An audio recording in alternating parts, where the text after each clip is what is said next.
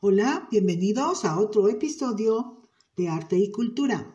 Soy Graciela Centeno y hoy les voy a hablar de Emmanuel Fremier. Fue un escultor francés, a pesar de haber realizado obras patrióticas dentro de un estilo neoclásico, es reconocido como un artista excelente en la producción de animales en un estilo naturalista. Emmanuel Fremier nació el 6 de diciembre de 1824 en París, Francia, y fallece el 10 de septiembre de 1910, también en París, a la edad de 86 años. Él inició su formación artística a la edad de 13 años, cuando ingresó a la Escuela de Artes Decorativas de París. Recibió la influencia de su tío François Rude, del que fue alumno. Eh, François Rude fue autor del grupo escultórico llamado La Marsellesa en el Arco del Triunfo de París.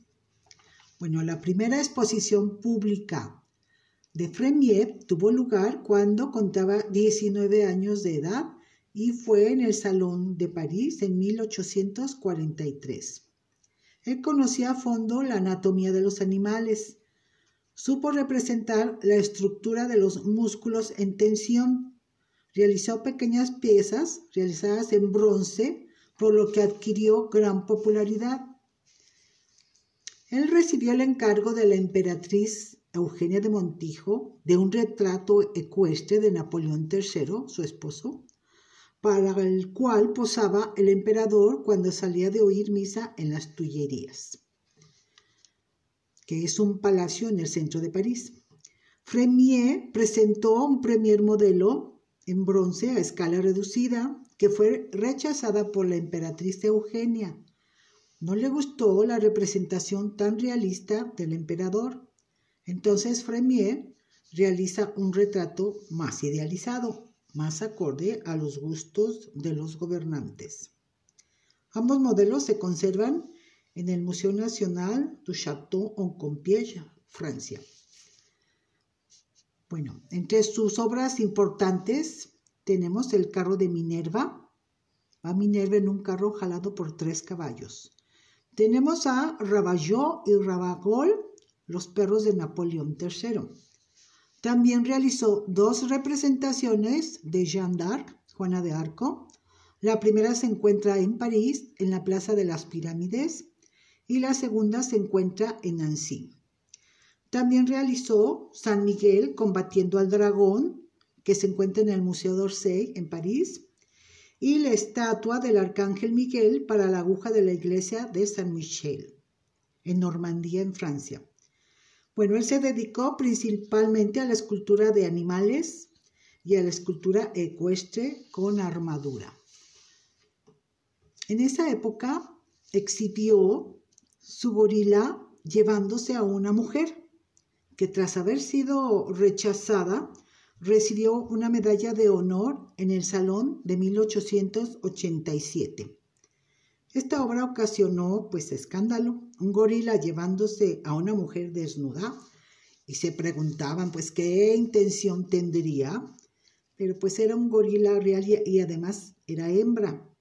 Y sí la escena escandalizó un poco al público.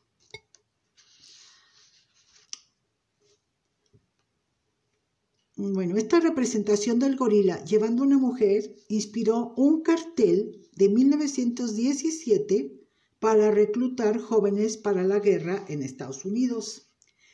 El cartel, bueno, se veía al gorila llevándose a la mujer y con letras decía, Destroy this mad bruto, que viene a ser como destruye a este bruto loco. Y abajo, enlist, enlístate. Bueno, se realiza la primera película de King Kong años después, en 1933, que es una película de aventuras dirigida por Marian C. Cooper y Ernest Schutzack y fue estrenada en el Teatro Radio City Music Hall en Nueva York. Hay tres versiones muy importantes de King Kong, la de 1933, la de 1975 y la de 2005, aunque pues se han realizado ocho cintas. Pues el género es eh, película de aventuras, de fantasía y drama. En uno de los viajes de Burden a Komodo, el explorador logró capturar un ejemplar para exponerlo en un zoológico de Nueva York, pero murió al poco tiempo. Historia que resultaría determinante para Cooper, para que Cooper crease el gorila gigante. Entonces, pues era un animal casi mitológico por lo pocos que se sabía de la especie en esa época.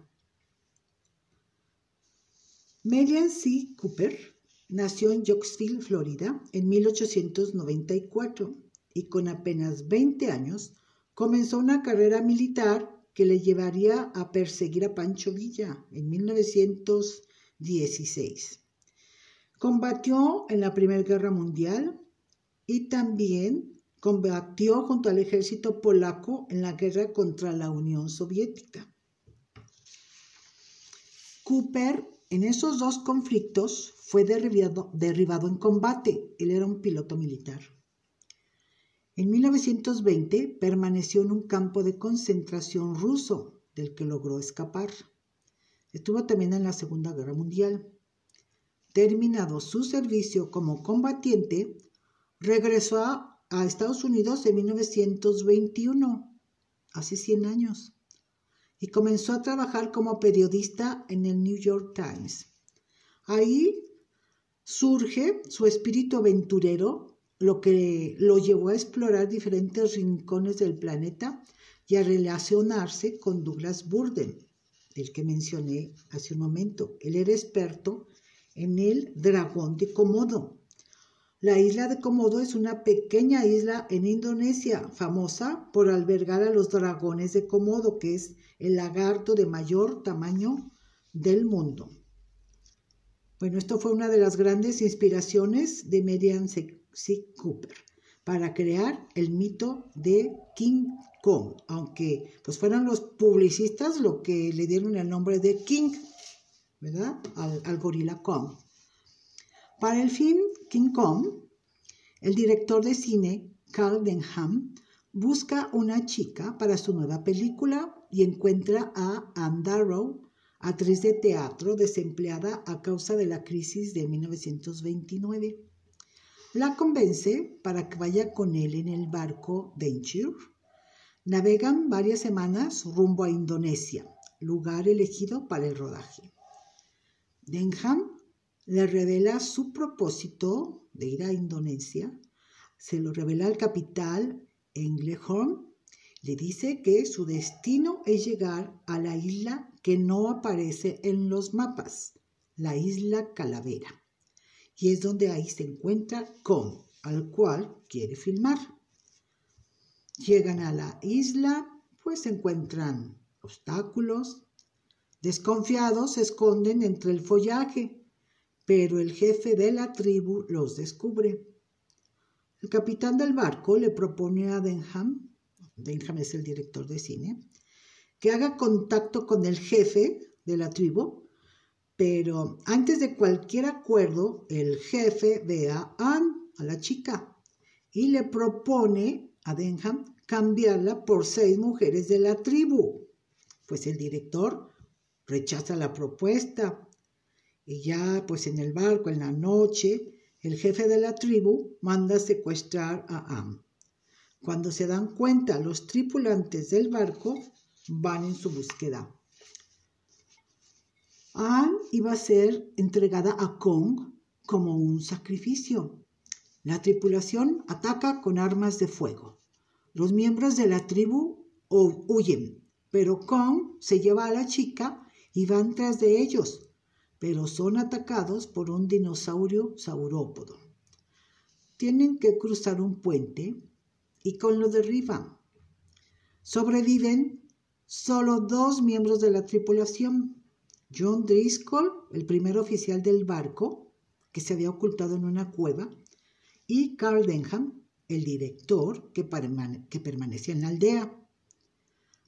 Kong defiende a, a Anne de un en este enfrentamiento, mientras está con luchando, John aprovecha para bajar junto con Am por una liana, pero Con se da cuenta y tira de la liana. Se lanzan al río.